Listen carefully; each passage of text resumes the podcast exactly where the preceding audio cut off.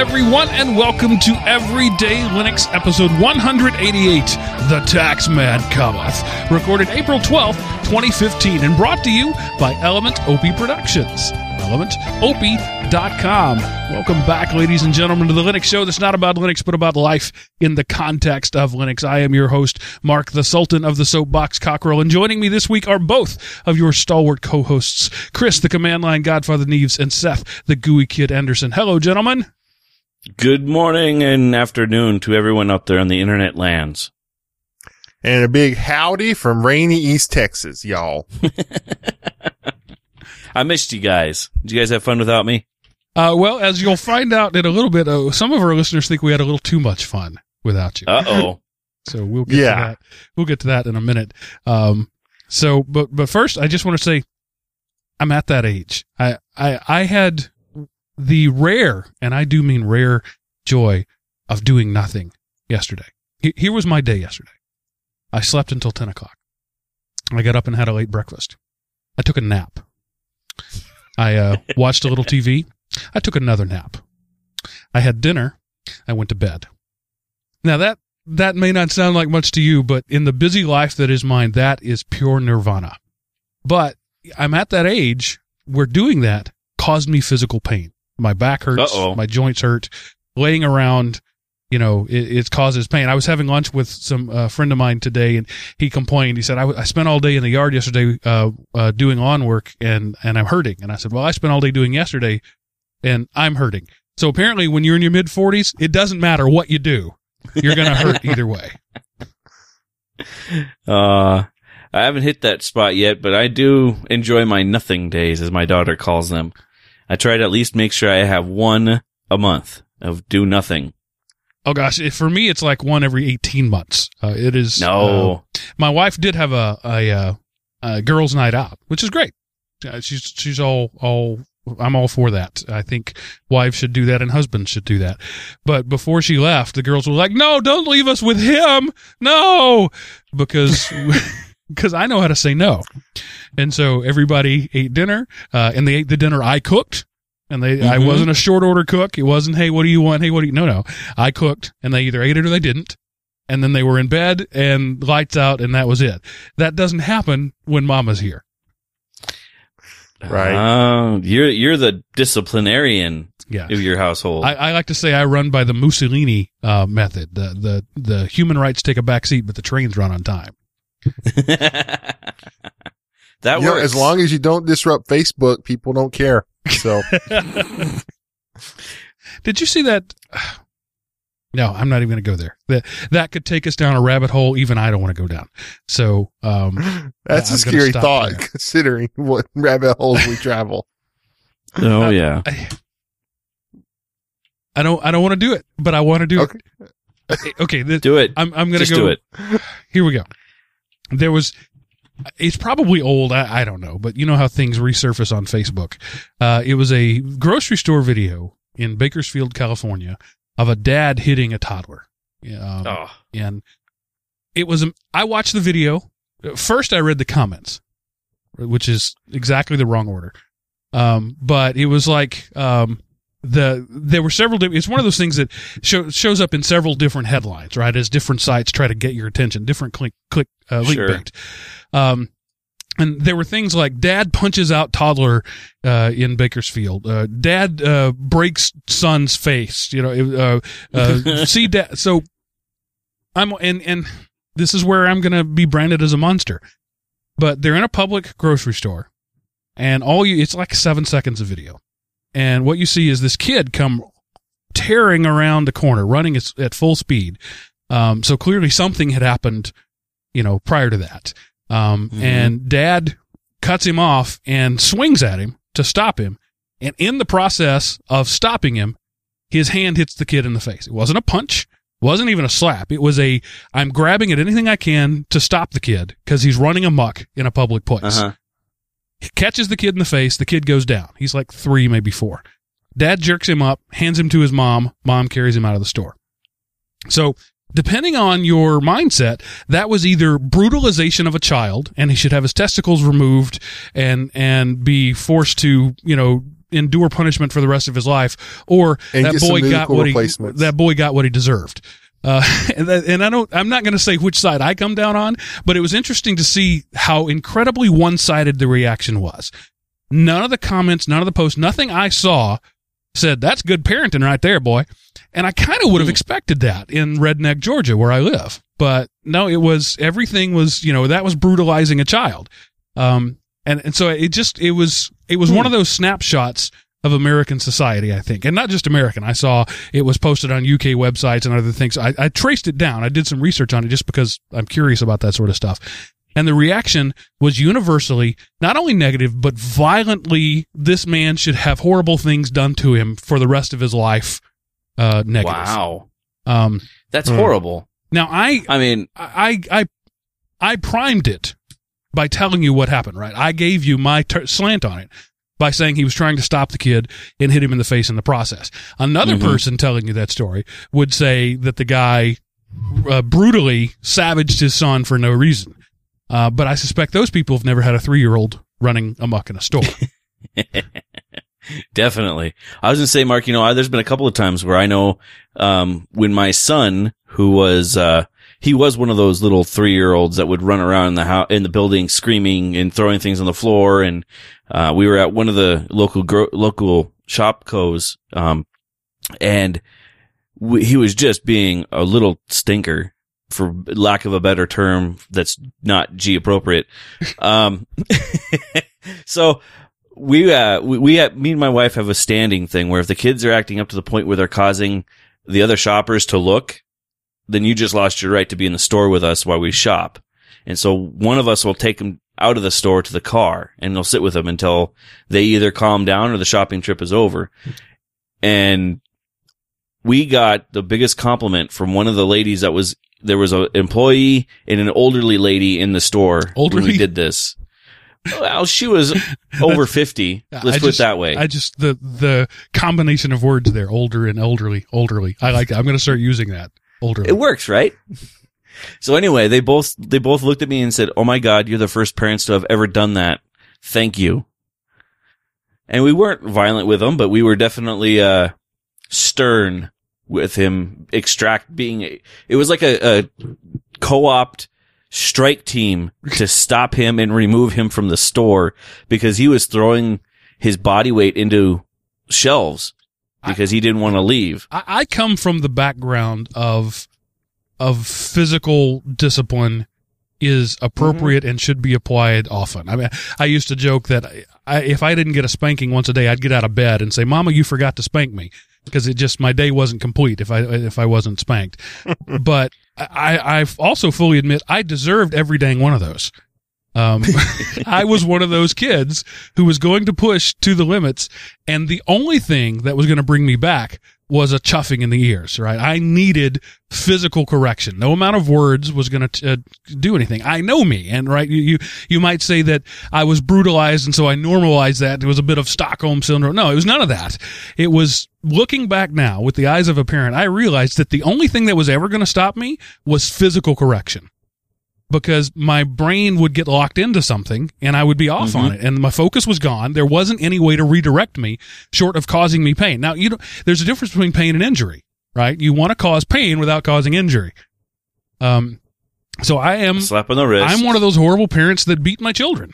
Um, and, but one, one of my rules is because I'm a big guy, because I tend to have a temper, I've never struck my children out of anger because I know that that's opening a door through which I may never come back. Right. I could do injury at that point. So when I find myself angry at my children, and yes, people without children, it happens. You get angry, physically, violently angry at your children, not just frustrated. Um, I have to put that aside and say, we're going to deal with this later because I know that I can't restrain myself in those moments. That that was a rule I put on myself a long timeout. time ago. Right? Because I mean, when you're dealing with a kid who's 40 pounds and you're 400 pounds, right? There's a significant difference. Yeah. Um, It's an amplitude of magnitude there. uh, order of yes. So No, amplitude of magnitude. Darn it.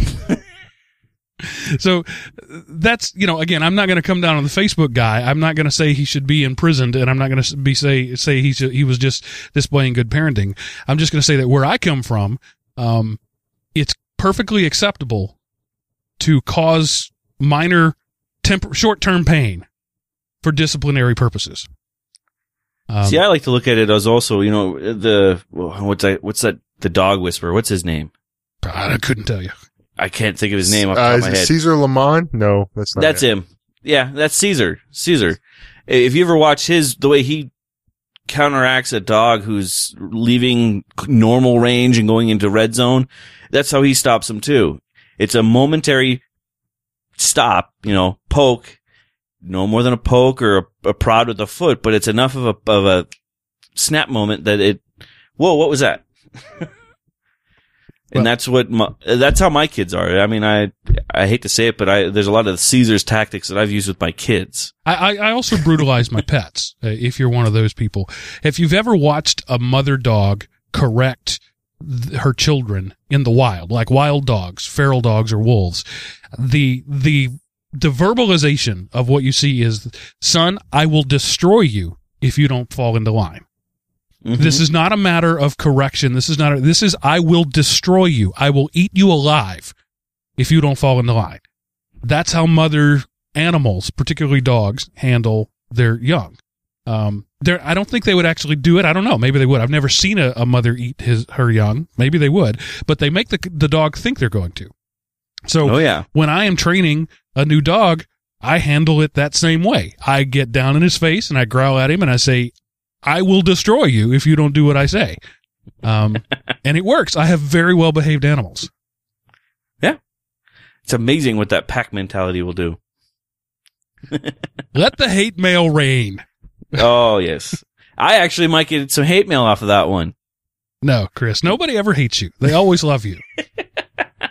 Actually, because I'm I'm it, I don't think we've read it on the air, but I got an email. The subject line is Mark is right. And then when I open it, the first line of the sentence is Mark, you're entirely wrong. But I think that, that the idea was to hook me into reading the email by saying that I was Aha. right. it was it was clickbait for your email. And uh, Nice. Seth would like to point out that uh, we just turned four. wow. Yeah, actually, last week's um, recording started our fourth year. So I'm, and you know, we have or have we come a long way? That you know, it's either a statement or a question, depending on which episode you listen to. Um, but yes, we are we're in our fearsome fours. Yeah. And my uh, first podcast, uh, The Tightwad Tech, began one year before that. April 1st, uh, 2010 was my debut podcast. So I am a five year old podcaster. Woohoo. Man, getting on up there. well, we're not quite past the, the point of uh, infant death with a podcast. We need, to get, we need to get past that five year mark, and then we'll be all right. Um, so Chris, you have a whole bunch of things listed here. Uh, pick one of those. Just- Just one, Just one. but I, there's so many. Uh, let's like see. choosing Well, between your children. I know I can't do that either. Um, let's see. Oh, I can. I have a clear favorite. I want to. It's uh, this is just maybe a question. Um, I want to use two of them if if I can. Sure. The the meerkat thing. What is? Has anyone done a meerkat? Well, nobody on this show is going to do Meerkat because it's I- Apple only. Um, right. But- well, it's nothing new. it- it's it's it's- kick. It's um. I'm it's trying to- stupid. there's the Stickam. It's uh, it's all. There's been these sites all around. It's a way to create an instant feed, um, but you share it via Twitter. You you tweet a thing that people Mhm. can click on that link and watch your feed. It's ephemeral. It's not stored anywhere. It's for the moment. Um, and But what's the point? I mean, honestly, You know, Chris, if you ask that question, you, You just get it. destroyed 95% of the web. if you can't say what's the point and go to a site like Facebook, you know, what's the point? And twi- Twitter's point is to bombard you with, uh, Kim Kardashian retweets and random ads to useless crap. That's the point of Twitter. And Facebook is so you can get your 15 seconds of fame over and over again to your mom, who's the only person who follows you that cares about you. So other than that, what's the point? Sorry, Well, that's it- my it would- editorialized comment. Yeah, with with Twitter, I can understand. I understand Twitter. I use Twitter. I like Twitter, but Meerkat, I just can't understand. Um, if it's not something that sticks around and there's no way to actually refer back to things that you've already recorded, is there really any point to it? Does, people are just Well, I mean, it's it's all about sharing the moment, um, and it's not Yeah. about and like Have you guys actually The- looked at some of the moments that are being shared? The They're driving in traffic. the kids these days um, are into that sort of ephemeral snuff sna- stuff. Snapchat is a big deal, specifically because it goes away. Um, if there was an archive of Snapchat like there is on Instagram, it would die. Uh, and so I think it's the same thing. Meerkat, the people like the fact that they can they can uh, show a video of themselves driving 90 on the interstate, and the cops can't see it later. Uh, I just personally, I think it's just stupid. But that also goes to the point where, you know, my second point that I wanted to use is, um, how many times have you uh, restricted a website for your kids yet, Mark? Um, I have not specifically restricted anything. I have the basic OpenDNS filters that I tuned, and that's it. Well, my uh, my kids just lost YouTube for another two weeks, so Oh. that that- that'll make four weeks that they will not have YouTube in the house. Now, that doesn't mean they can't get to it at work, at school, or at grandma's, but in the, in the Neves household, there is no YouTube. Oh, so that's like a fo- form of grounding you use. Uh, For this particular instance, yes. Okay. Um, when I started seeing, uh, I'm trying to think of the right term. The, the, my children were starting to emulate the videos they were watching with added, the, the attitude uh, to go with it. Yes. Yes. And I was like, uh-uh. Both me and my wife were at our end of it. And we're like, all right, let's have a, f- a one month banning of YouTube. And I went in and removed YouTube from all of their devices. YouTube is blocked on the DNS level. Um, yeah, it's amazing how fast kids lose an attitude when they realize that they can't get to something anymore. Yeah, my kids pretty much live on YouTube, but they they have made wise choices about what they watch. And there've been a few times when I've had to come in and say, "No, not this. This is unacceptable." Um, and I'm I'm lucky in that my kids don't push that envelope, envelope, or at least they do it in such a way that I don't know about it. Um, and as a See, parent, that's all you can do is hope that they're hiding it well. See, that's where my kids were. They're they're too blunt. Um, I love my kids to death, but they're the definitely the they're the baseball bat to the forehead blunt kids that everyone usually doesn't like because you know they they can't tell a lie because that was imbued into them early on. Um, my son though has tried a couple of times and failed miserably, so it's fun. Parenthood, gotta love it. Uh, I just want to do a quick follow up. Android 5.1 fixed all of my problems that uh, Android 5.0 um, created. Caused? so I, I, I would like to say thank you, Google, but no, it's really about time, Google, because all of the problems that I had, you created. So this this Nexus 5 device that I have was a, a fine device on KitKat. It became a crappy device on Lollipop, and now it's a fine device again. It just took a few months of living through the garbage. All the the the memory leaks and the performance problems and the little uh, just things that made it almost impossible to live with are gone after a 5.1 update. So I did Well, do a that's good to complete reinstall, wiped user data and everything. I don't know that you're required to do that to get the benefit of it. Maybe you can do the soft over the air update. I chose not to do that. So one man's experience, if you're having trouble with 5.0 or 5.01, 5.1 makes it way better. that is good to know because right now I've I've come this close about th- three times in the last week that I was going to root it and cyanogen it because I'm just tired of it, or just go. Con- there's a way to convert this into a uh, my HTC into the Google Play edition, and that's tempting. So I'm sure you could find a, a ROM out there for your phone ready to go, 5.1, if you don't Yeah. wait for the over the air. Well, the problem with with my phone, and I the reason I haven't done it yet is because the Verizon company decides that they have it very extremely well locked down, so you can't. Um, it, it's in order. It, it, no, it's not an order. It's not an order of magnitude, but it's definitely makes uh, rooting and updating the uh, the the ROM a pain in the neck. Right. Because phone companies know best. Um, and, and, you know, let's Uh-huh. not forget this is their device. They're just letting you use it for a couple of years. You didn't buy it. Well, the next one I will be buying. Yeah, it's a, it's a big chunk of money to outlay up front, but I think it's worth it. And, and more and more and more, it's not a big chunk of money. The OnePlus One, the Nexus line, uh, not, that's not true anymore, the Nexus 6. But the, the Nexus line prior to the Nexus 6 and the OnePlus One showed that you could have a flagship phone for under $400. Um, Yep. which is still a lot of money. Um, but I would rather pay four hundred dollars and own my phone and be able to do whatever I want to it than spend whatever it is for the down payment and and then you can't do a darn thing with it. I mean, other off contract phones are 700, so 400's a bonus. I mean, a bargain. Right.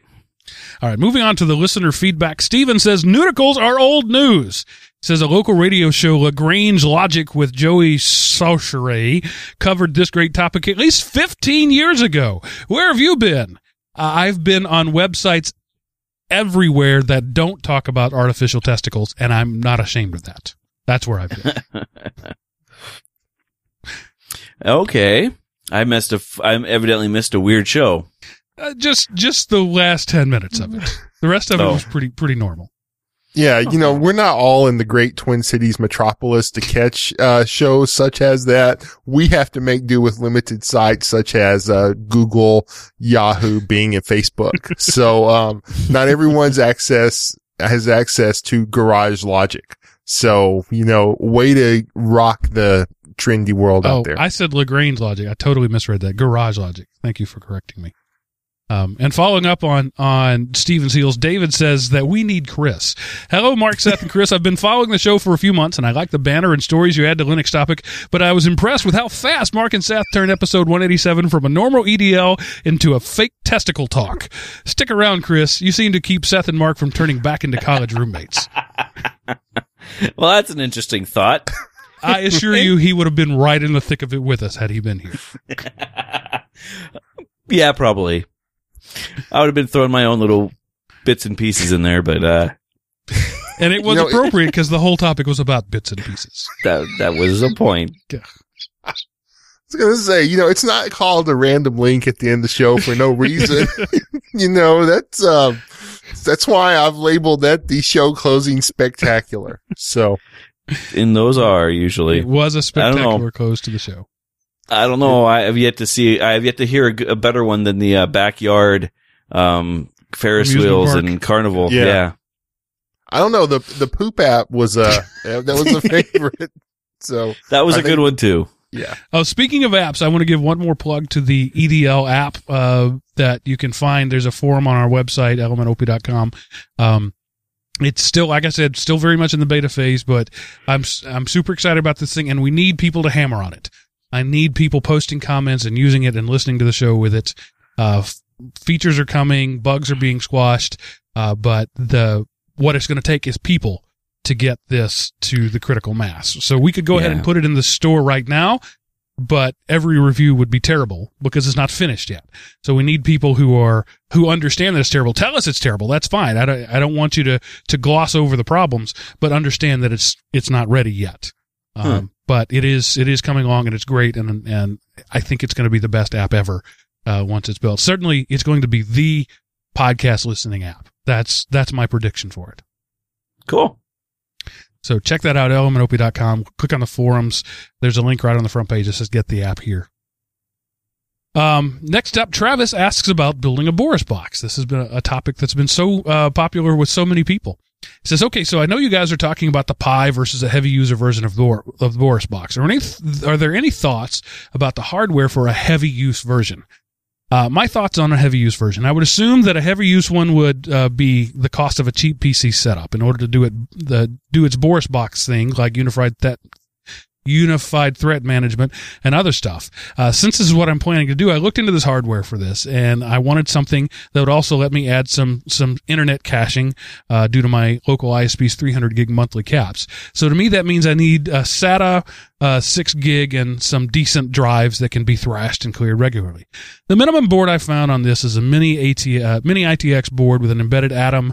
Uh, 2.1 gigahertz uh, dual gigabit NICs on board. Of course, it has to add up uh, to uh, four gigs of RAM and a power supply and a case, but for $119, it didn't seem like a bad place to start. Uh, possibly even sub $200 system. Uh, just add your own hard drives and maybe an EDL ISO. Uh, just spitting ideas. What do you think? Um, that's probably overkill, really, um, on the drive storage. So think about your internet connection, right? So if it's at most, um, let's say it's a super fast, you got Google Fiber, you've got a gigabit, gigabit internet connection. You don't need a, a six gig ga- a SATA throughput to support caching gigabit internet. Um, yeah, you can use just regular plain old IDE drives if you can still find them anywhere. But that's the whole point. Use an old machine. You, in terms of processor, and we talked about this several times in the recent past, uh, any any 586 will do just fine. Um, Right. And and depending on what you want to do, what, what you want to do, that's where the RAM comes in. But you stick four gigs of RAM in any box, an Atom processor, or two gig uh, Atom would be fine. Even an ARM processor. Almost all of the the appliances on the web today are running, uh, or home appliances anyway, are running ARM processors. So processing is not a big deal. Uh, RAM is more important depending on, uh, on what you want to do. And storage, I'd say, is not all that important. What do you guys think? Well, Well, one of the things 300 he said uh, was Go that he Seth. wanted to implement caching pretty aggressively. So if that's the case, then storage is a little bit more important. But But yeah, it doesn't have to be super fast. I mean, you need Well, no. you need a bulk a, a bunch of storage, but it doesn't have to be uh, ultra wide SCSI RAID stuff. Right. No, you can go, you know, what's the closest pawn shop? Go find a Core 2 Duo and take uh 25% off the price there and walk out of there with a headless box that you can then throw uh whatever uh UTM ISO you want on there. I just Problem showed my age by saying ultra wide SCSI, which not only doesn't exist anymore, but is way slower than SATA anyway. Right. But it has See, I would geeky, geeky cred. So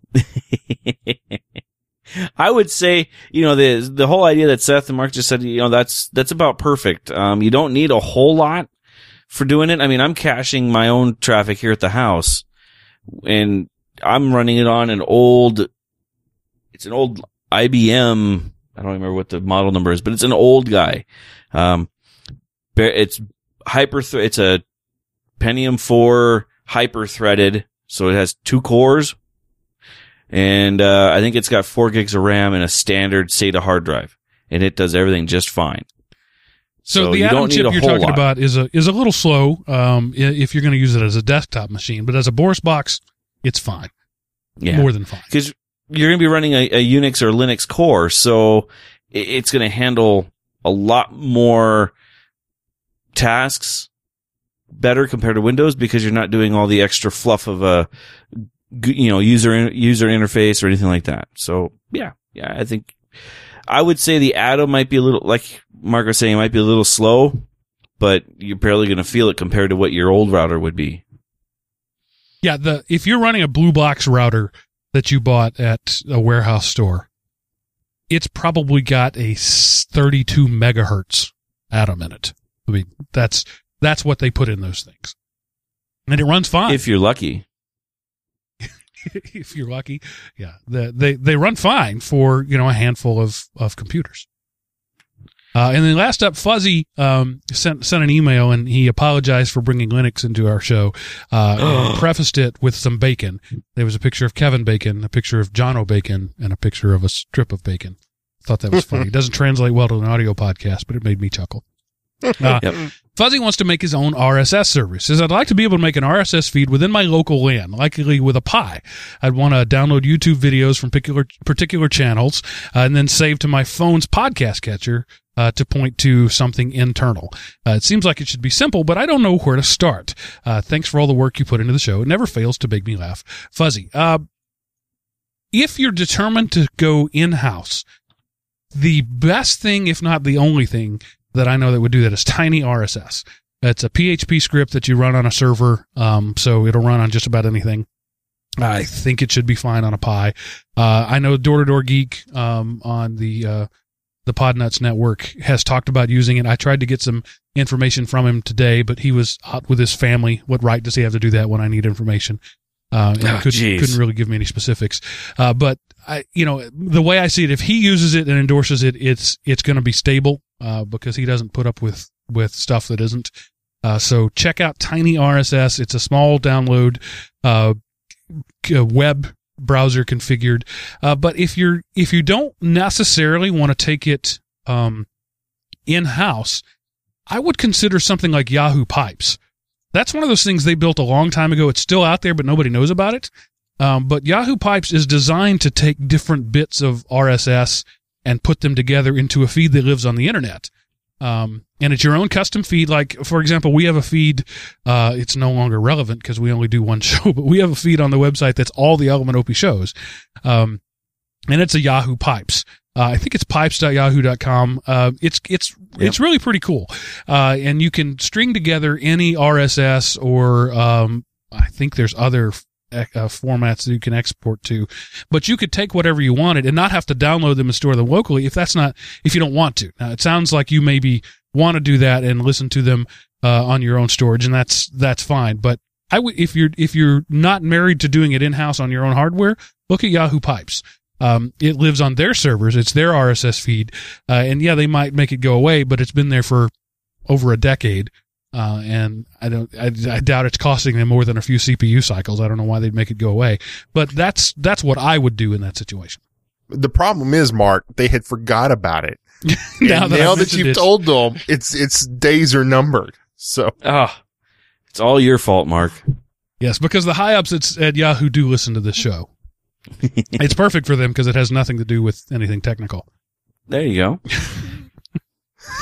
Um, I'll So- scratch them off our list of potential sponsors. oh Yahoo, you had such potential, and you've done so little Definitely. with it. Man, when they when they redid their your my Yahoo page, I still I I just pretty much quit them. I went to a look. They used to you could have these your all the theaters you wanted to laid out on your my Yahoo page, and I could look and see in one space all the different theaters I wanted. And then all of a sudden I went there, and that whole section was like, "What movie do you want to see?" And then you put it in, and then it provides. A, and I was just like, "What?" So shame on them. I know it has nothing to do with anything, but neither does Mhm. most of the show. So It fits right in. Um, Yeah, But- actually, it does. I was, I was, this, I had a conversation that actually fits here. Imagine that with my soon to be 13 year old daughter.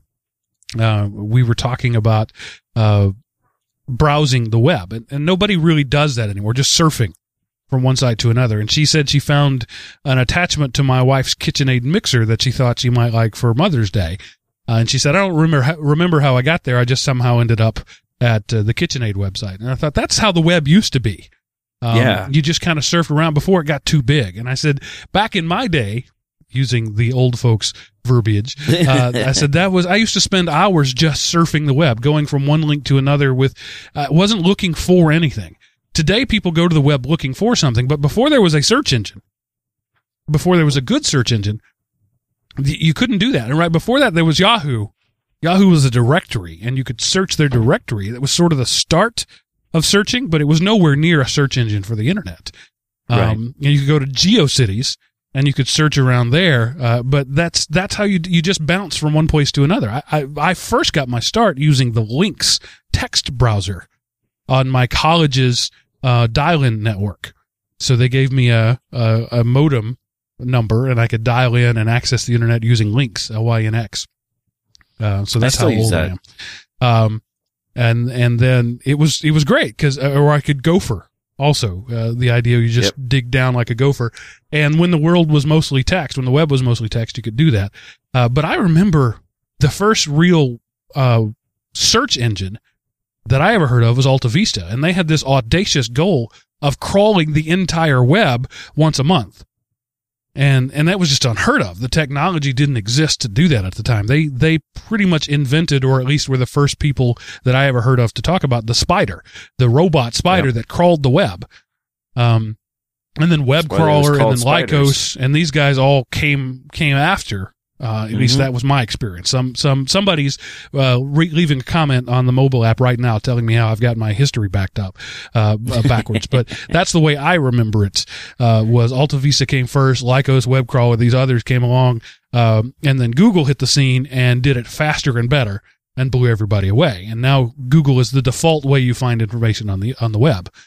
Uh, but it, it just it just made me think that the we have lost a piece of that old culture, and that was web surfing, right? So now we have Yeah. Stumble Upon and Tumblr, uh, and Stumbler and these things that that artificially do what we used to do naturally and organically.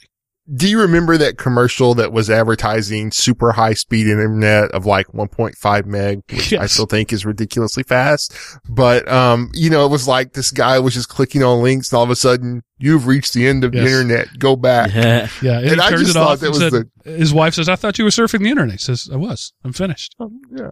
It's And that to me was the best commercial. I loved it.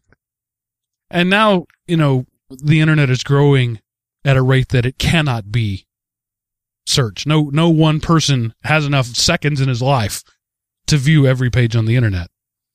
Yeah, because its creation is way too fast. I mean, how many videos are uploaded to YouTube in a day? How it's many something like hours of three days worth of video every day, Yeah, uh, maybe more. that's just now. insane.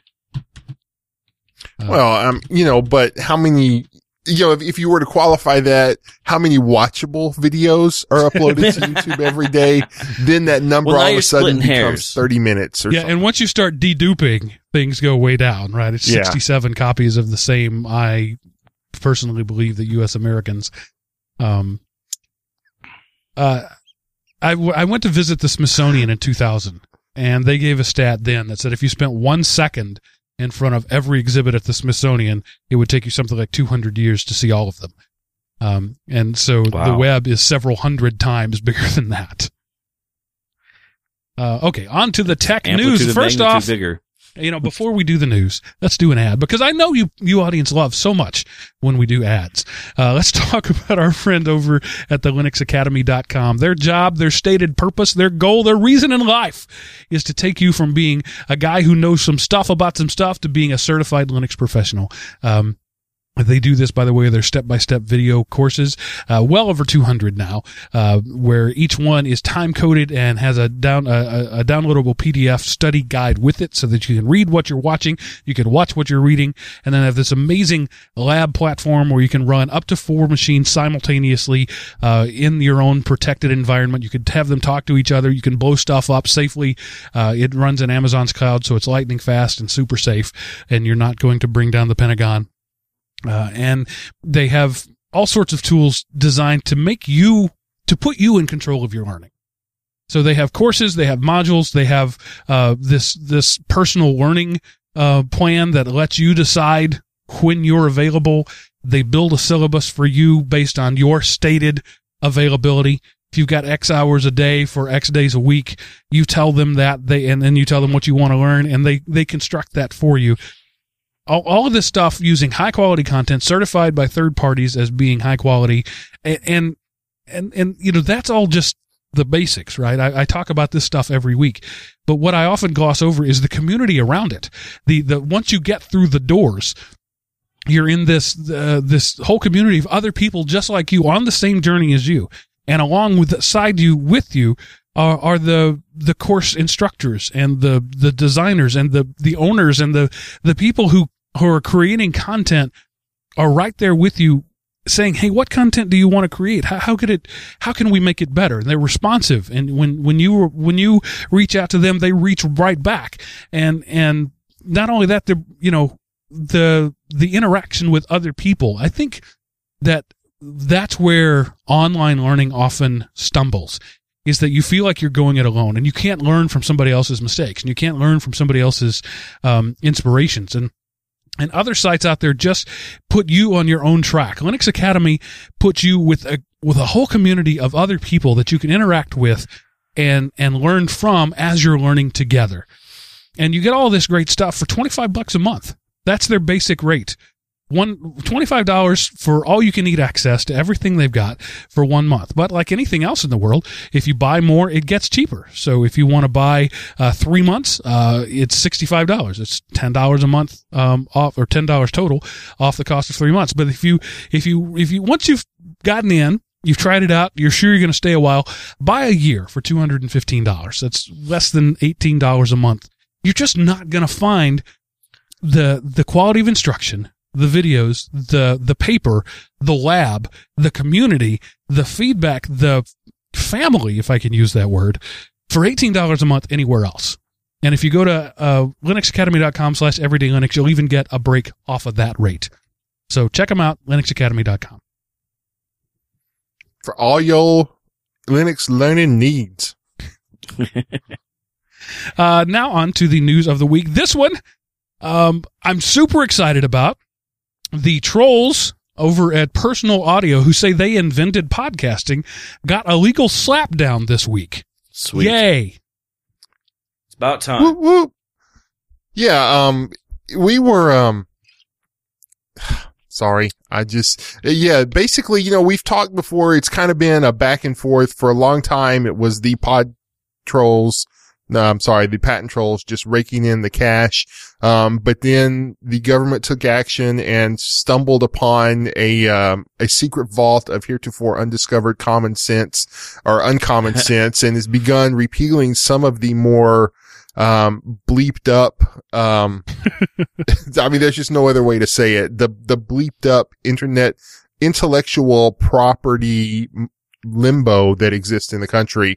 So now it comes to find out, and you know, you talked about it before, personal audio, who, you know, about the only thing they own is the ability to sue. They own and the only thing, yeah, that's all they do is they sue people. Um, you know, Weird Al, I think probably wrote a song about them. Um, but yeah, so this one kind of strikes down some of their things and it goes, it didn't really pass the, um, the obviousness test. And then, well, anyway, I'll let you, you put the link in, Mark. You go ahead and talk about it. Well, uh, th- this is, if, you don't know what we're talking about, I'm surprised because we've devoted lots of time on the show to it in the past. But essentially, these people said they owned the concept of episodic content downloaded from the web. And anybody uh, who knows anything about life knows that's total BS. So what they say is in 1999 or 96, I forget which, they invented the concept of putting episodic content, one show that continues after another show that continues after another, online and downloading it from a single file.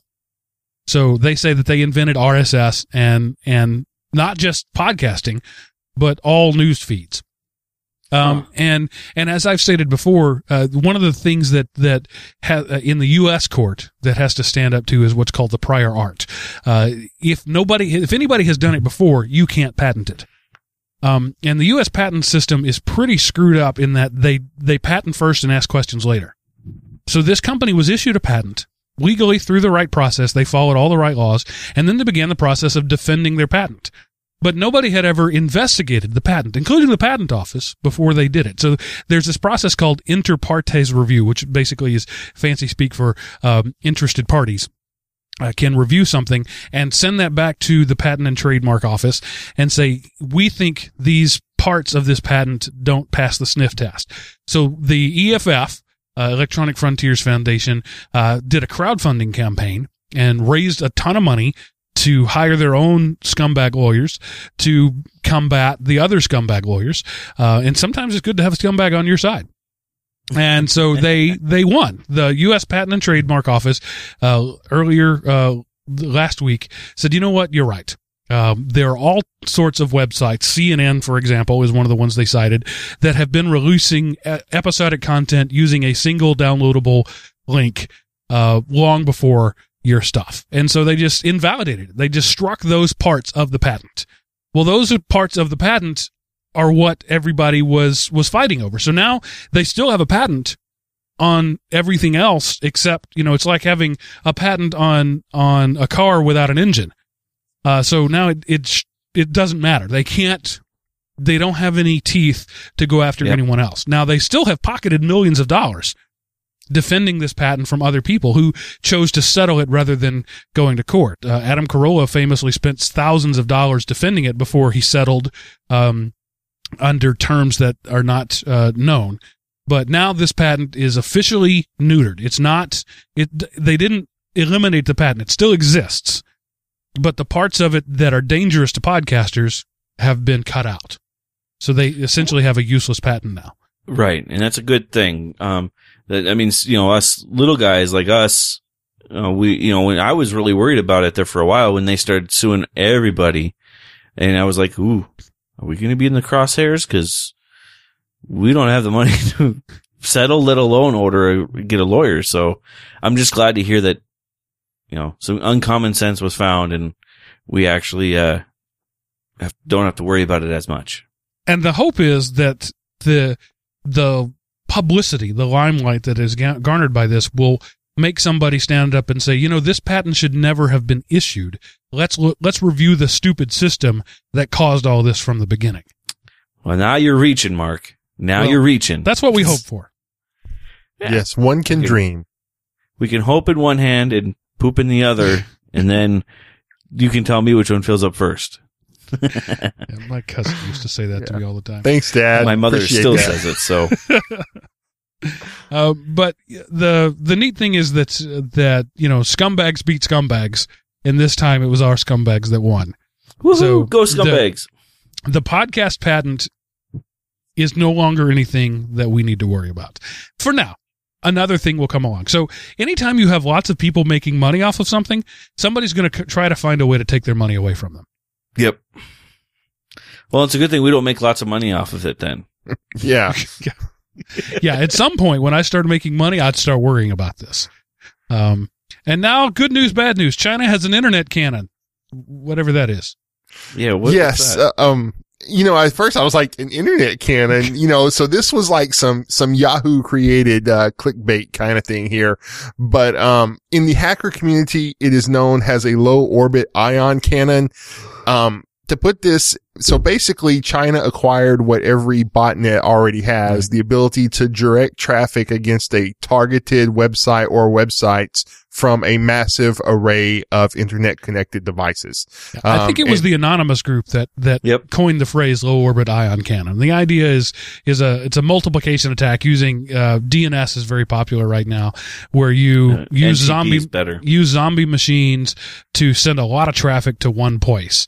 Um, and so the bad guys have had this, the script kiddies, and now the Chinese government has an officially sanctioned one. What the heck? Well, you know, Yeah, yeah, well, but and this article talked about how the government, like the U.S. government, um, probably has one too. So I don't think we're behind the times. It was just kind of interesting to see the story talked about. Um, and you know, this kind of came to light as the GitHub. Um, we talked about GitHub being kind of partially taken down over, um, I think we talked about that last week. And, you know, there's a lot of evidence, uh, by people much smarter than I who dug that seems to point that the traffic to shut them down came from China. And so it was like they were testing or deploying their internet cannon. So Yeah, I, I love the way this article is written. That sounds like a terrible weapon. Geez, what kind of country would build such a heinous cyber weapon? Well, the United States has a similar program.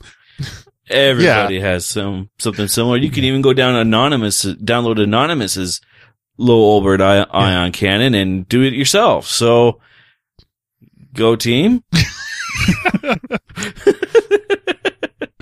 this it just it, it's it has become a thing that taking down websites is a form of warfare. Yeah. I don't quite know how to handle that. My brain can't process the fact that oh my gosh, I can't get to my website is now an act of war, but it is. It could be, yeah. If it was directed at your, uh, say your banking systems, Yeah. that would be horrible. But But this then that next would also story- take down everything else. So Sorry to cut you off there, Chris. This next thing okay. is something I'm super excited about and have been. I, I I've talked about it many times on the show. I even did um, an anemic podcast on on my own about it, where the world desperately needs a better battery. Uh, Alessandro Volta essentially invented the battery we use we use today in the 1700s. We've we've used we've come up with slightly better techniques, but that's all. Well, now this uh, this these scientists at a university, Stanford University, say that there's a flexible battery that recharges in a minute. Yes, Nice. it recharges basically 60 times or more faster than the lithium ion battery that's in wide use today.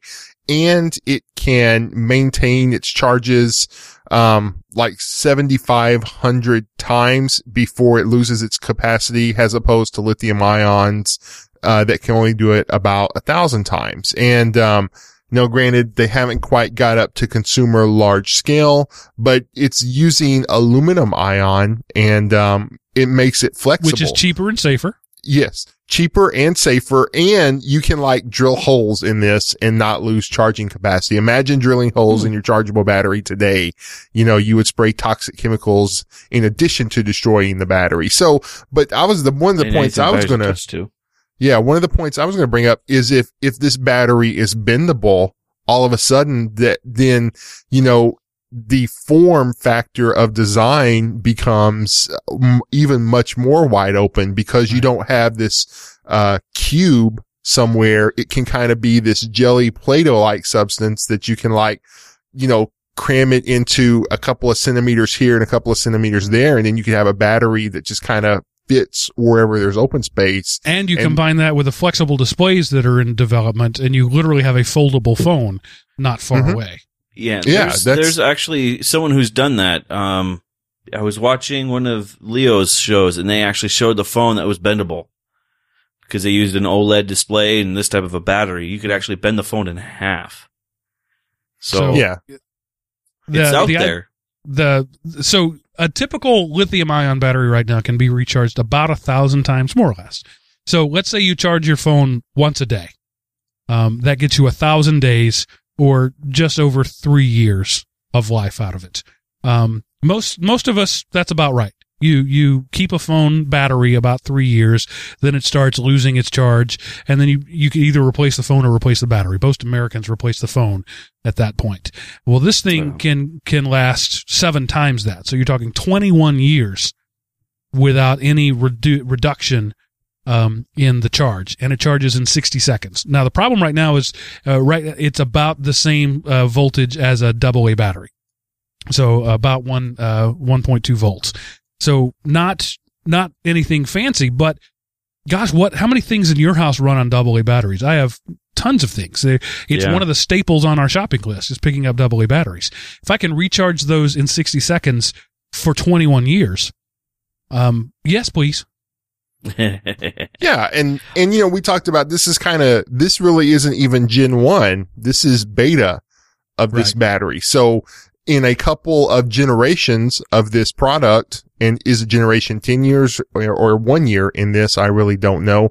Um, then you're going to be up to bigger devices, uh, longer charge, more power, all of that kind of stuff, and has the amount of power required in today's el- electronics continually falls. Then you're looking at, you know, we keep looking for the, um, electrical breakthrough that solves energy problems for the world. Maybe there's not the breakthrough. Maybe it's a bunch of different things that add up to the breakthrough. So Yeah, so let's say be. you take these foldable batteries, um, and you put them in your electric car, and they're small and they're thin. They're they're like the size of a business card uh, in these pictures. And let's say you wrap them around the entire superstructure of the car. So you've got your metal uh, covering the car, fiberglass, whatever it is, and these things are just stuffed in every crevice. They're in the carpets. They're they're in the curve of the seat. Um, they're they're everywhere. Now you have the capacity to have a, a, a big charge that you can recharge quickly. And it, I mean, you add 1.2 volts times several thousand, uh, Mhm. then, and you've got something there. So even in this infantile state of, of development, you could do this. And, and if you smash your fender, you lose some of your charge capacity because you've damaged those. Uh, but not much, right? You've like you like Seth said, you can punch a hole in it without significantly affecting it. So you you now have this this technology which doesn't weigh much, um, doesn't add much to the the overall uh, expense or difficulty of making this car, and you no longer have to have a whole bunch of batteries stuffed in a trunk somewhere. Sure. Um, and, the- and you don't have to worry about it blowing up if someone gets in a car wreck with you.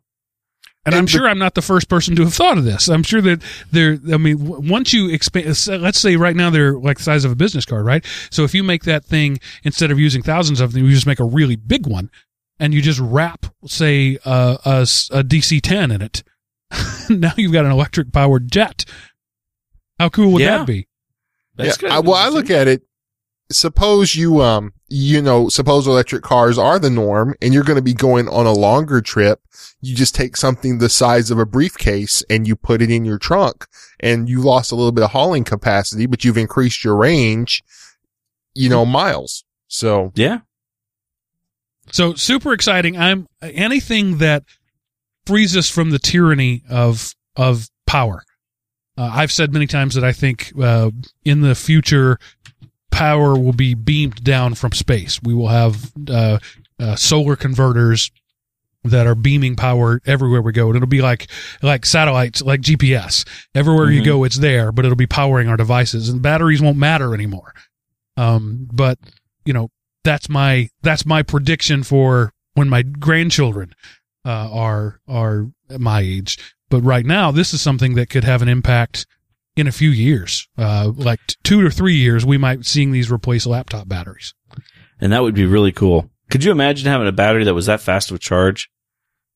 That would just mind boggling. What, what, what you could do with it with a, a, you know, oh, I need, oh, I'm out of juice. Oh, let's go. Right.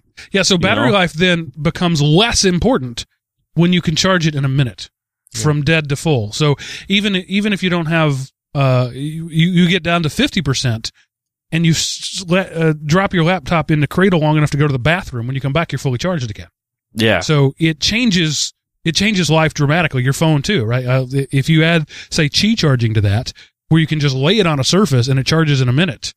Um Well, let's, it- let's go one more step bigger though. Let's go with the idea of having a little power jack in your house that when you walk in the door, it automatically shoots power into it. Yeah. You know, Well, it- extended this- chi. this makes the, uh, smart watch more practical. True. Yeah. Yeah, my my very rarely, but sometimes my watch does die throughout the middle of the day, and it charges quickly, but it's still about an hour from dead to full. If I could change that to a minute, now it's becomes completely irrelevant. Um, how Mhm. much, uh, how often? it- So you know, I, I th- you can buy them all over the place, little batteries that that'll recharge your phone. Everybody could buy one of those, and you know, everybody can spare spare a minute. Yeah.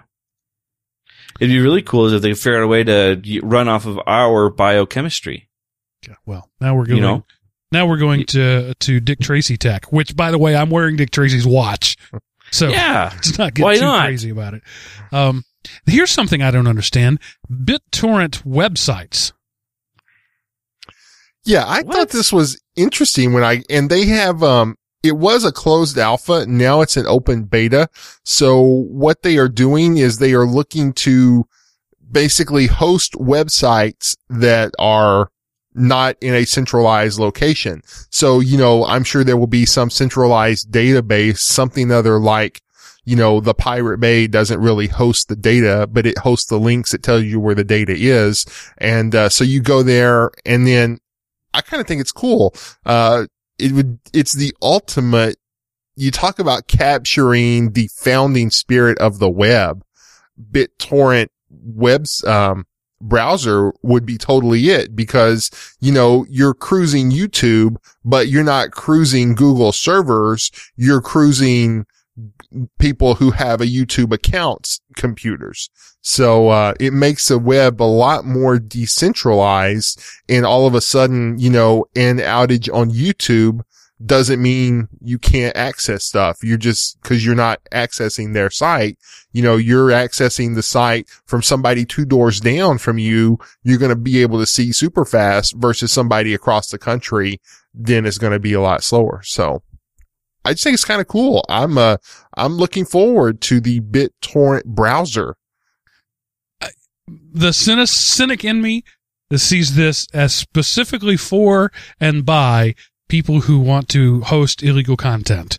Mhm. Um, and, but, you know, when, if say you're in China, uh, what we would consider everyday normal speech in the U.S. is illegal content. So I'm not saying Sure. that it's all about kitty porn, but this is a way to host things, um, that are not, um, legitimate among your uh, governmental agency. That, Well, that's, not- that's the way I read this. and not just eh, eh, you know illegal. It could be also you know there could be the moral factor that comes into play too. You know, you could be putting things up there that are immoral, and because it's a decentralized network, um, you can you would hope for more anon- you know being anonymous, but there again, you still have to give something your IP address to get data back. So, So things essentially become self-replicating and self-redundant and what the web was designed to be. Uh, so I think it's cool. It's an interesting experiment. I don't know. There's all kinds of legal ramifications that, that come from this, even for regular content, right? So like Yeah. YouTube, you were talking about Seth. Um, the, the only reason YouTube can get away with some of the stuff it does is because it has servers in different countries with different content on it Right. based on the rules of that country. So when we start no longer having servers or having distributed servers, um, the legal landscape gets really interesting.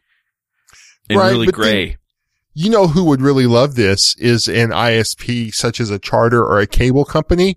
Then they're not having to, le- you know, that data comes into their network once Right. and then you're not leaving their network. So It would be they're not- amazing for, for Netflix. yeah.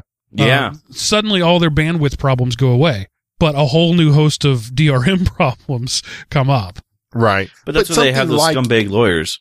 Yeah. Something like YouTube would be perfect, a perfect fit for this. And I'm not saying, but you know, where you have individual people posting content instead of posting content to a centralized server, they're just advertising content. So, you know, it could kind of change the way and so you wouldn't go to YouTube, you know, you would have, you know, you would have cat lovers and then so all the cat lovers are hosting sites on everybody. And then, you know, you would have dog lovers. And so you just know you're, you're segmented to that group of the community. I don't know. Like I say, will it come to anything? I don't know, but I think it's kind of cool and I hope it works well.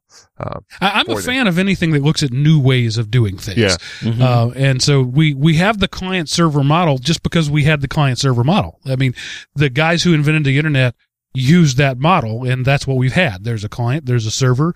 You, you send things from, from one to the other. More and more things like, you know, Meerkat, for example, we were talking about earlier is client to client. And so the BitTorrent people want to take that um, a step further and make web pages be client to client. I think it's a great idea. Anytime you're challenging the status quo, I'm for it. Uh, but I wonder if if the the larger entities in the world, governments and non-governmental agencies, would will allow this to be something that takes off. Yeah, I totally agree with you. But like I say, to me, this is the more founding intent of the internet. You know, I mean, I what was the purpose of the internet? You wanted a, a decentralized uh, system of communication that could survive a nuclear attack. Well, if everything is hosted in a centralized location, then you're probably not going to survive a nuclear attack. So enter Sure. the BitTorrent model of everybody has a little bit of it. So you might lose some stuff, but it will keep going. Right. Um, this next one, I don't think we need to spend a lot of time on it, but it's it's just kind of funny. Even the mighty stumble.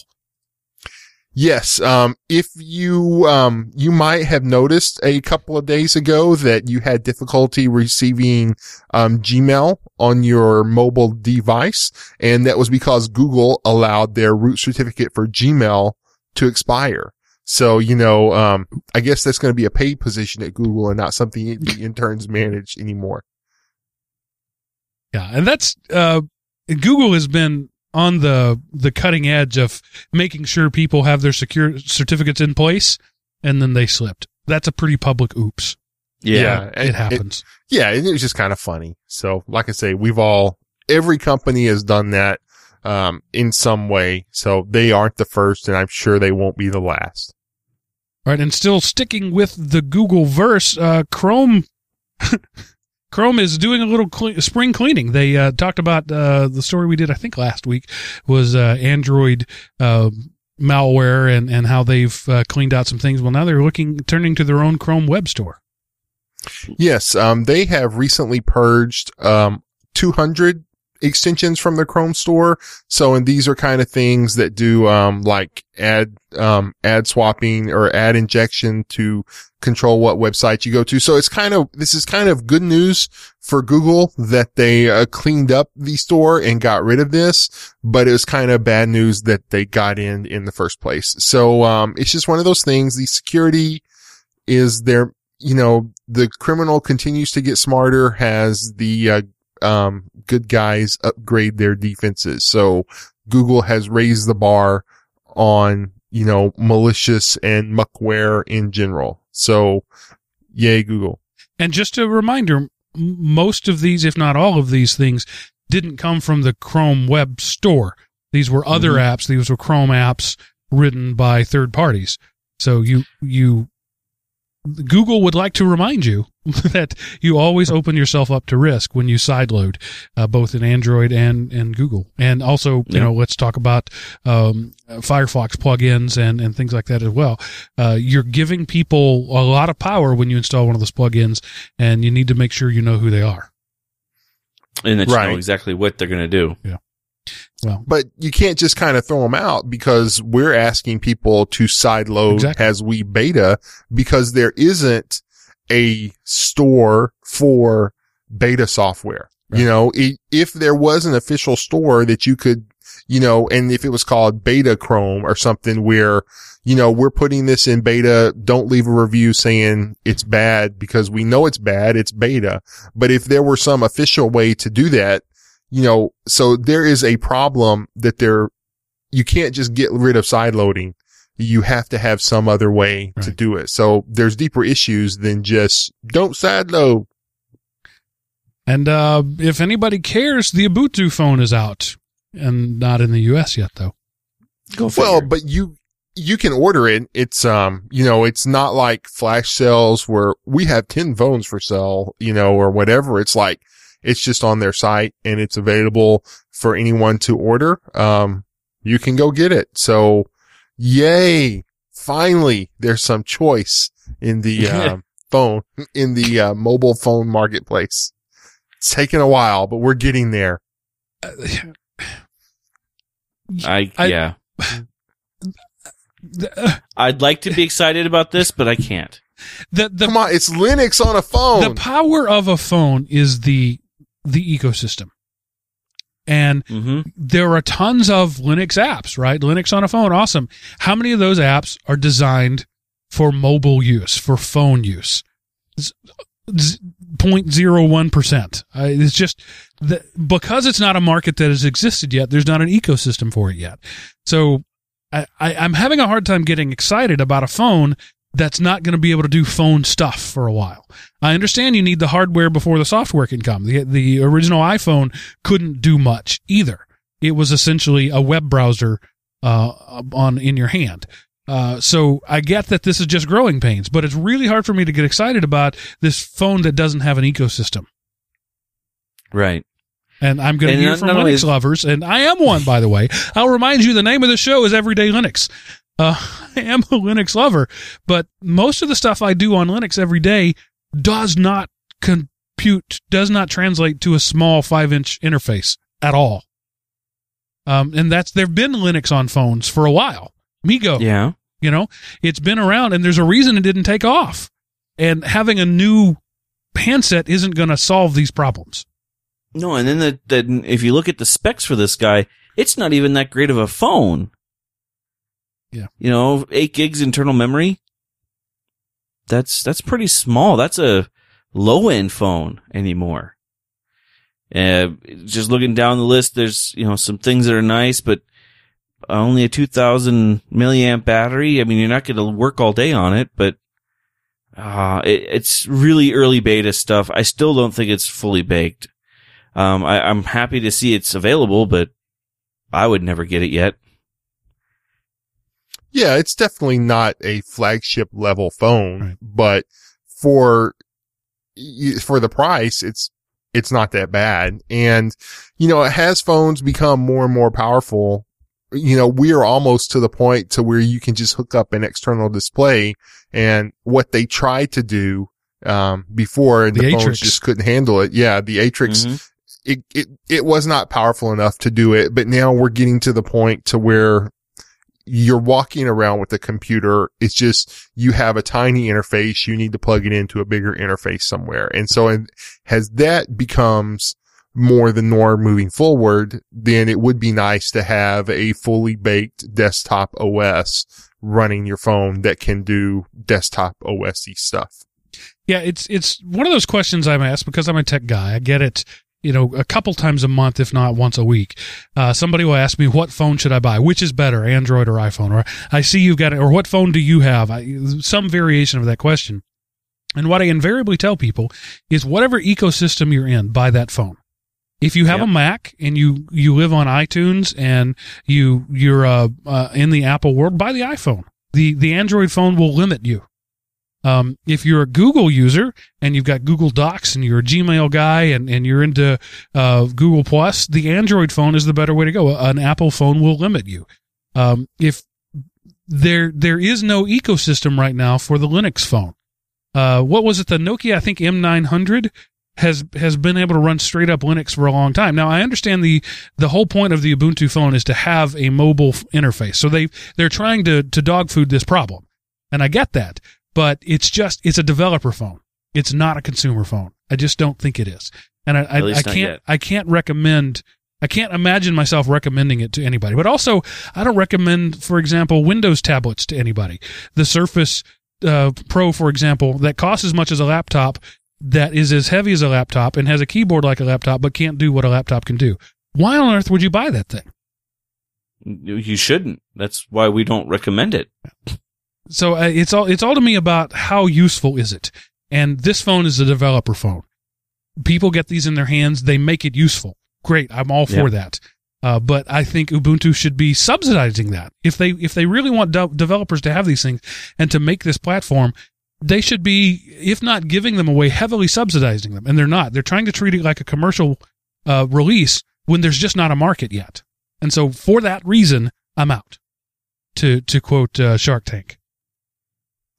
Well, and I mean, also you have one Ubuntu phone. So yes, Right. there isn't a super serious demand. Um, but it is out there. And so, you know, the thing is you don't have to have a very large piece of the mobile market to be successful. Um, or, you know, to at least be break evenable, uh, sustainable. So maybe will this garner enough of a market to show that it exists or, you know, was it, we gave it our best shot. We reached the mobile world and then we died. I, I don't know. Time will tell. Um, but yeah. So like I say, yay choice. Because what the world needs is more choice. Yeah. Um, and then now someone's going to take their ball and go home with it and fork it, and then we'll have the Mint phone. Yeah. I that's not even a joke. That will happen. Yeah, oh yeah, I know it's going to happen, and then we'll have the same problem we have with the desktop on Linux, is phone for Linux or Linux for phones or whatever. Right. Uh, next up, the the Raspberry Pi is going into space. How cool is that? Yeah, I thought this was pretty cool. The uh, Raspberry Pi is getting a couple of their um, tiny computers into space coming up soon, and they're having a contest. It's kind of um, they're calling it the Astro Pi. Yeah, you kind of got to be in the Great Britain geographical area for this to work. But there's like two different groups. Uh, one there's like children um, in school can like submit ideas and the best ideas get coded by the Raspberry Pi Foundation to run on the Pis in space. And then for the more secondary, like high school level, they can they will be submitting their own programs to run. And, you know, it's kind of cool. Um, you can have a, you can have a code set running on your computer down here and then versus one running on space station. Does it produce the same results? You know, does space affect the way the Pi works? Um, they're going to be attaching some small sensor suites to it to measure, you know, temperature, barometric pressure, stuff like that. So you can compare those readings that are in the space station versus readings down here on Earth. And so it's kind of a way to show what the Raspberry Pi can do, interest kids in not only computing, but in space exploration at the same time. I think it's a really cool thing. Go Raspberry Pi. Yeah, so they're sticking, they're taking a regu- regular Raspberry Pi and putting uh, a, a, an extra board on it that has a gyroscope, an accelerometer, a magnetometer, uh, a temperature sensor, a pressure sensor, barometric pressure, humidity sensor. It's got an, uh, an RGB display on it, eight by eight, so very small, uh, like a, uh, uh, bedside clock type display and a mini joystick for inter- interfacing with it. So here's the piece of equipment you kids, school children across Great Britain come up with some cool experiments to do with it uh, on a platform that you can afford uh, to, you know, that a school can afford to give you or that your parents can afford to buy for you. I'm, I'm, I, this is great. Anything that gets people interested in space again, I'm all for. Yeah. I- I This, think this cool. combines the space and the maker communities all in one, and that's Yes, that's it a does. Well, it should be a win. Yeah. Let's see. Let's hope it does. I can't wait to see what they. Uh, I wonder how public they're going to be with the things that they're putting out. We'll find out. Time will tell. Um, Yeah. Like, was it? Were you going to say something, Seth? no, not really. All right. Uh, the Department of Energy looks into supercomputers. I don't even understand this headline. Seth, clear it up for me. Uh, what did I put for the headline? Oh, yeah. DOE looks to up the supercomputer game. So, uh, the Department of Energy has announced their, uh, contract for the next supercomputer and they are looking at something in the 180 petaflop range. Um, Wow. just to, uh, I had to go back and look the last time and, and we covered these lists when they came out. The November 2014 list, the fastest supercomputer in the world clocked in at 33 petaflops. Now this one, it will be a couple of years before it's up and going, but they are looking at 180 petaflops, which is basically 18 times the power of their current system, but it will only use 2.7 times as much energy. So they are really seeking to maximize their com- supercomputing dollar. Um, and you know, you could point out that the energy savings alone, you know, even if they ran the exact same calculations they were running, the energy savings alone would probably be enough to pay for it. So, uh, yeah, they're looking to have a secondary computer that only runs at the, uh, eight petaflop range. Um, they're, act- they're getting two of them. So a hundred and eighty petaflop. Um, So a that's petaflop, freaking fast. by the way, is a trillion or a, or a thousand million, depending on whether or not you're English or, or American. Um, uh, operations per second. So one one trillion floating point operations per second. Floating point being uh, uh, division, multiplication, advanced math. So uh, that's a lot. Um, so fifteen trillion. No, what was the number you said, Seth? One hundred and eighty trillion operations per second. Um, that's fast. Almost as fast as the human brain. Yeah, that's nuts. I, I can't wait to see what comes up next after that one. To see if they can break into a different level of petaflops. What what's after peta? Um, I have no idea. exa. I don't maybe? remember. Exaflops. Something like. But it'd be crazy. Could you say that? Oh, look, I, yeah, I have a supercomputer in my backyard that does eight exaflops. if you, if you're ever bored sometime and and just want to learn something pedantic, uh, Google the difference between thousand, million, and trillion, and you'll see that there's much like many things. Uh, there's a continental divide. The North American continent, continent calls it a trillion, and the European continent calls it uh, a, a, a million, a thousand million. And there's mathematical reasons why both are correct and both are wrong. Huh. Uh, last story. We should have a corner for you, Mark, that says Mark's Corner, and you could serve up all those extra little tidbits like that. Mark's extra weirdness. Uh, the last story of the night. Valve uh, showing some love to their developers. Like Well, always. and actually, yeah, not just their developers, but developers of the Mesa community. Um, you know, they kind of did, s- did this with the Debian community where they kind of unlocked the Valve store. But one of the cool things about this is they are giving, um, the developers all current and future, um, Steam releases. So, kind of pretty cool. The Mesa 3D library is pretty much mainly used in gaming, but it's, uh, it's just kind of a centralized Linux library. And, uh, Valve is saying, Hey, thank you for that. We want to show you some love. We do games. So here, have access to every game ever on our system. Yeah, and, and of course they're trying to to for the next Christmas buying season, they want the uh, Steam machines to be a thing. Uh, and Yep. so by releasing these to developers, developers will see where it's crap and be uh uh what's the word I'm looking for um compelled to fix it. A, de- a developer can't see something bad and let it go.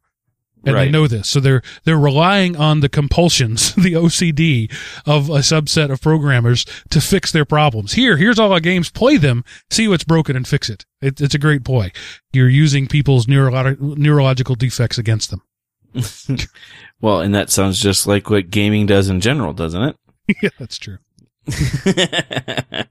um, but yeah, it just goes to show that Valve is standing behind their developers and anyone who's going to develop for them. So it, I think it's cool. I'm, I'm hoping that we actually see some, uh, big benefits coming from them unlocking their stores for developers. Are you in line to buy a Steam machine, Chris?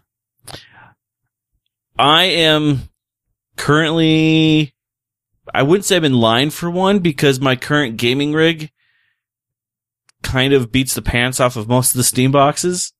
So when my gaming rig is aged out, um, I'll probably be in the line for getting a Steam box instead. And by then, Because it'll, I'm be, actually, it'll be Steambox version four or five. Right.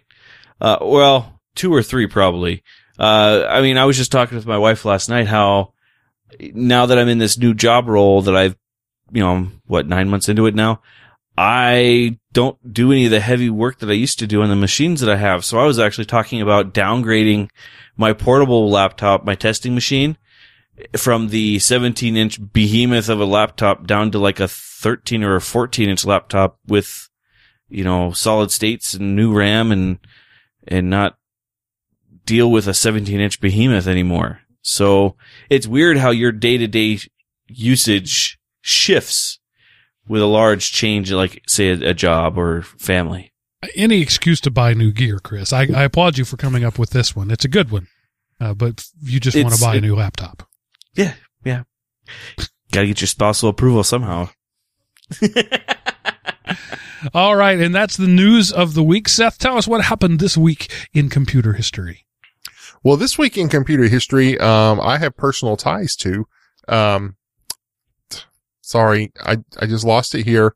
Um, a- April the 13th, 1974, Western Union, in cooperation with NASA and Hughes Aircraft, launched the United States' first commu- commercial geosynchronous communication satellite, Westar 1, and my dad was a longtime Western Union employee. So, you know, go dad, yay Western Union, yay capitalism in general.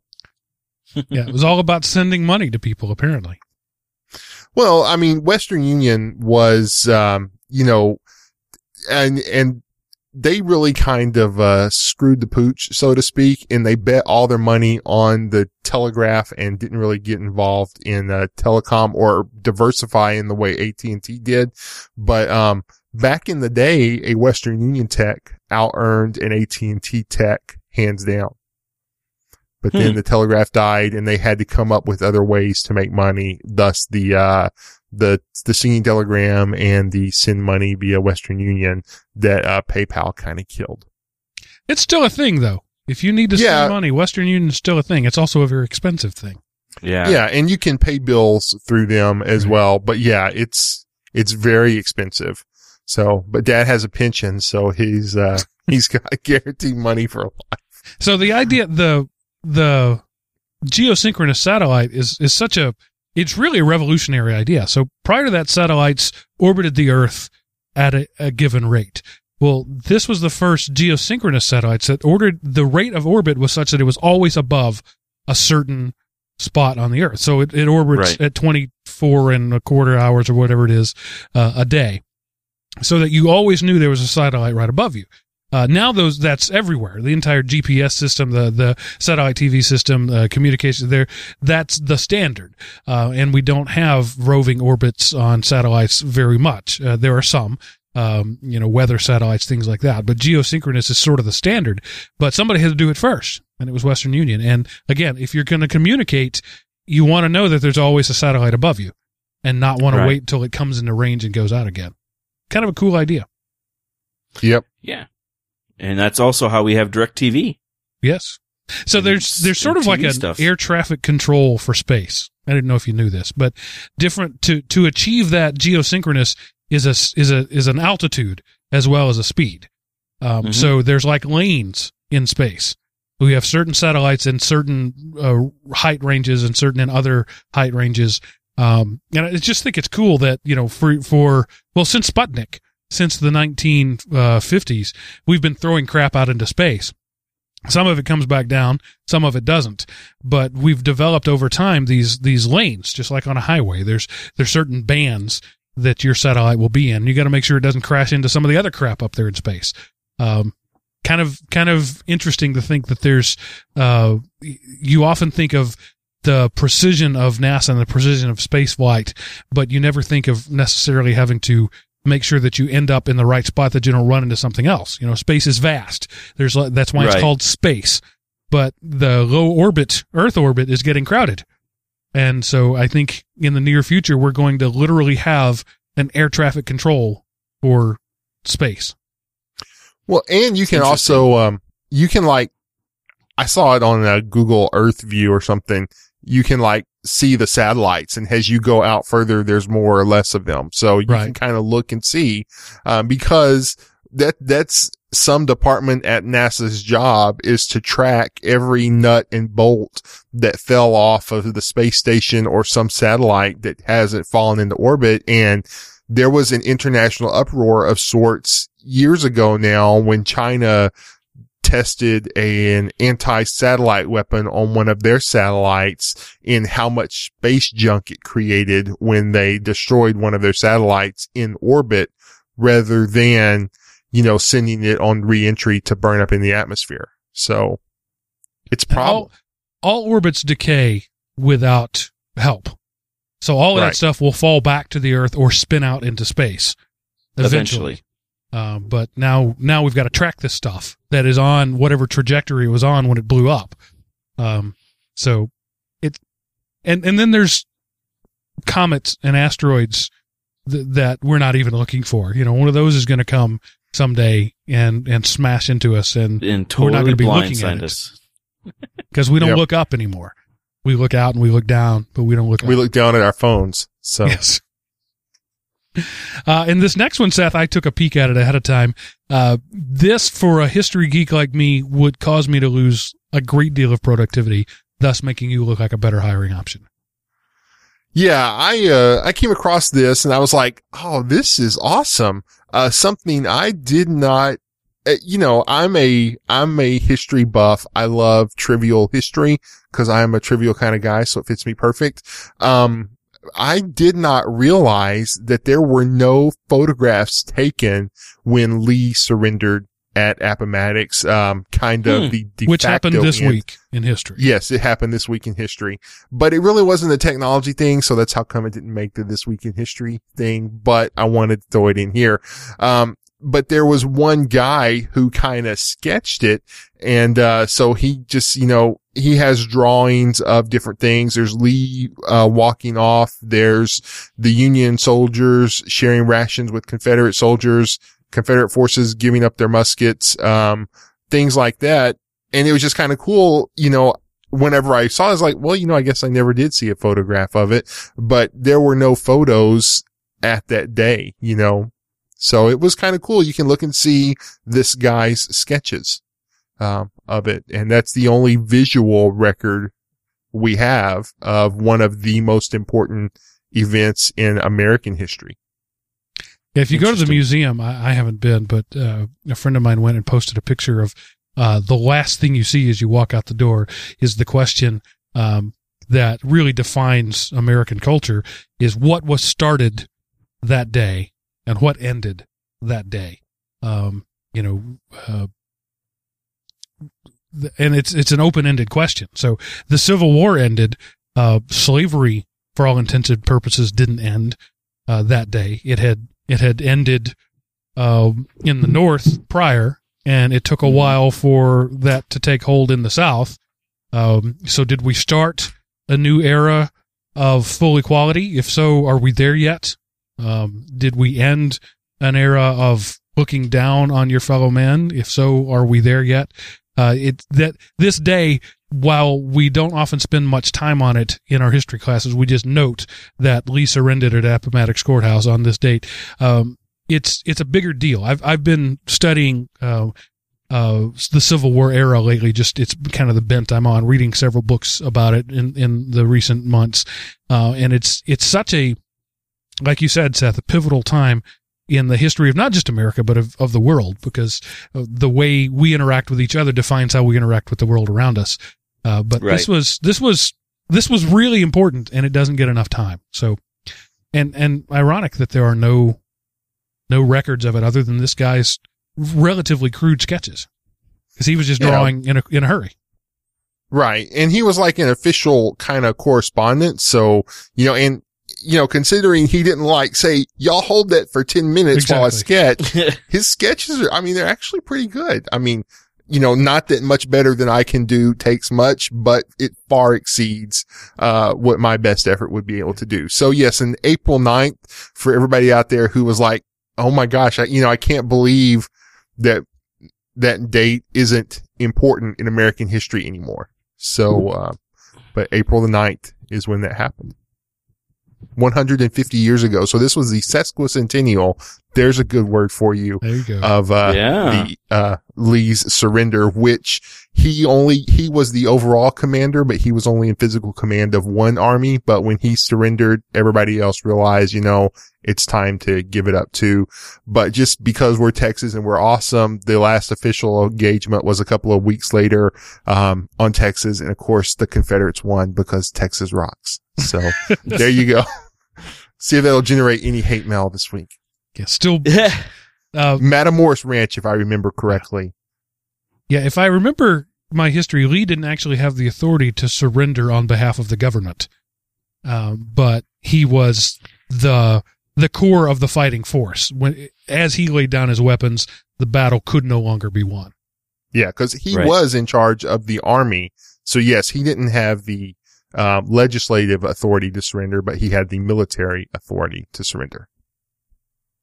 All right, and that's our show, folks. So this is the part of the show where I tell you how you can feedback to us. elementop.com. Click the contact us button. Thank you for the Sorry, said feedback, Seth. Uh, click the contact us button at the top of the page. That will send a nicely formatted email to me that gets priority in my inbox. If you want to do it yourself, if you don't trust me, send an email to edl at elementop.com. That goes to all three of us, and we will see that. Also, if you'd like your voice to appear right along beside ours, 559 IMOP um, is our voice, our Google Voice number. Leave us a voicemail there, and we will uh, put you on the show. Uh, we love having you with them. As I, it sounds trite, but it's true. You are the reason we do this show. So the best thing that you could do to help us out, above all else, is tell other people about the show. Rate us on iTunes. I know that's a lot to ask for this audience.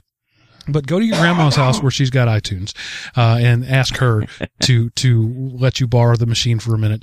Uh, but rate us on iTunes, rate us on whatever system you use. Uh, I was talking with somebody in the chat room this week that, uh, uses some, uh, command line script to reach out and download our files directly via command line onto his machines.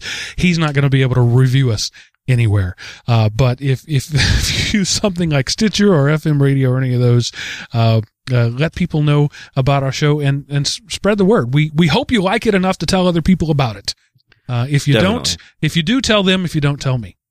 So, uh, Seth, Chris, as always, you uh, were great hosts, the best I could afford, and uh, I'm glad to have you here. And uh, I'm going to say that ends this episode of Everyday Linux.